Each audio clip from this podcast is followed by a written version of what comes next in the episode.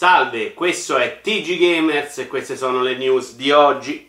Microsoft sta già pianificando una nuova console, ma non riesce a trovare un nome abbastanza di merda. Il 25% dei dipendenti Ubisoft ha visto o subito abusi sul lavoro.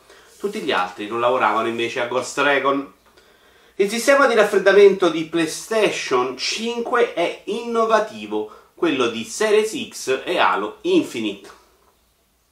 NBA 21 su PlayStation 5 potrebbe girare a 22 fps in alcune scene, però i caricamenti con SSD andranno comunque a 60. Digital Foundry ha confermato che esiste un gioco per Series X capace di girare a 8K e 60 fps. Scalebound.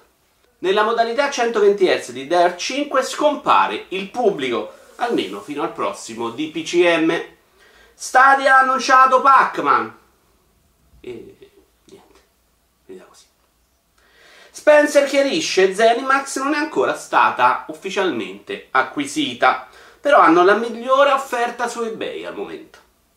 Netflix ha annunciato una serie su Assassin's Creed in collaborazione con Ubisoft, che si occuperà della pace.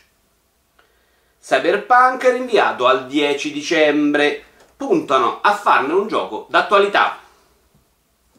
Ubisoft fa sapere che lo sviluppo di Beyond Good and Evil 2 procede bene, sono infatti già quasi pronti a poterlo rimandare.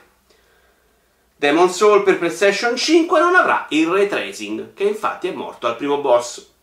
Hideo Kojima sta pensando al seguito di Death Stranding, come Zaia e Sala. Anche per oggi è tutto, arrivederci al prossimo episodio.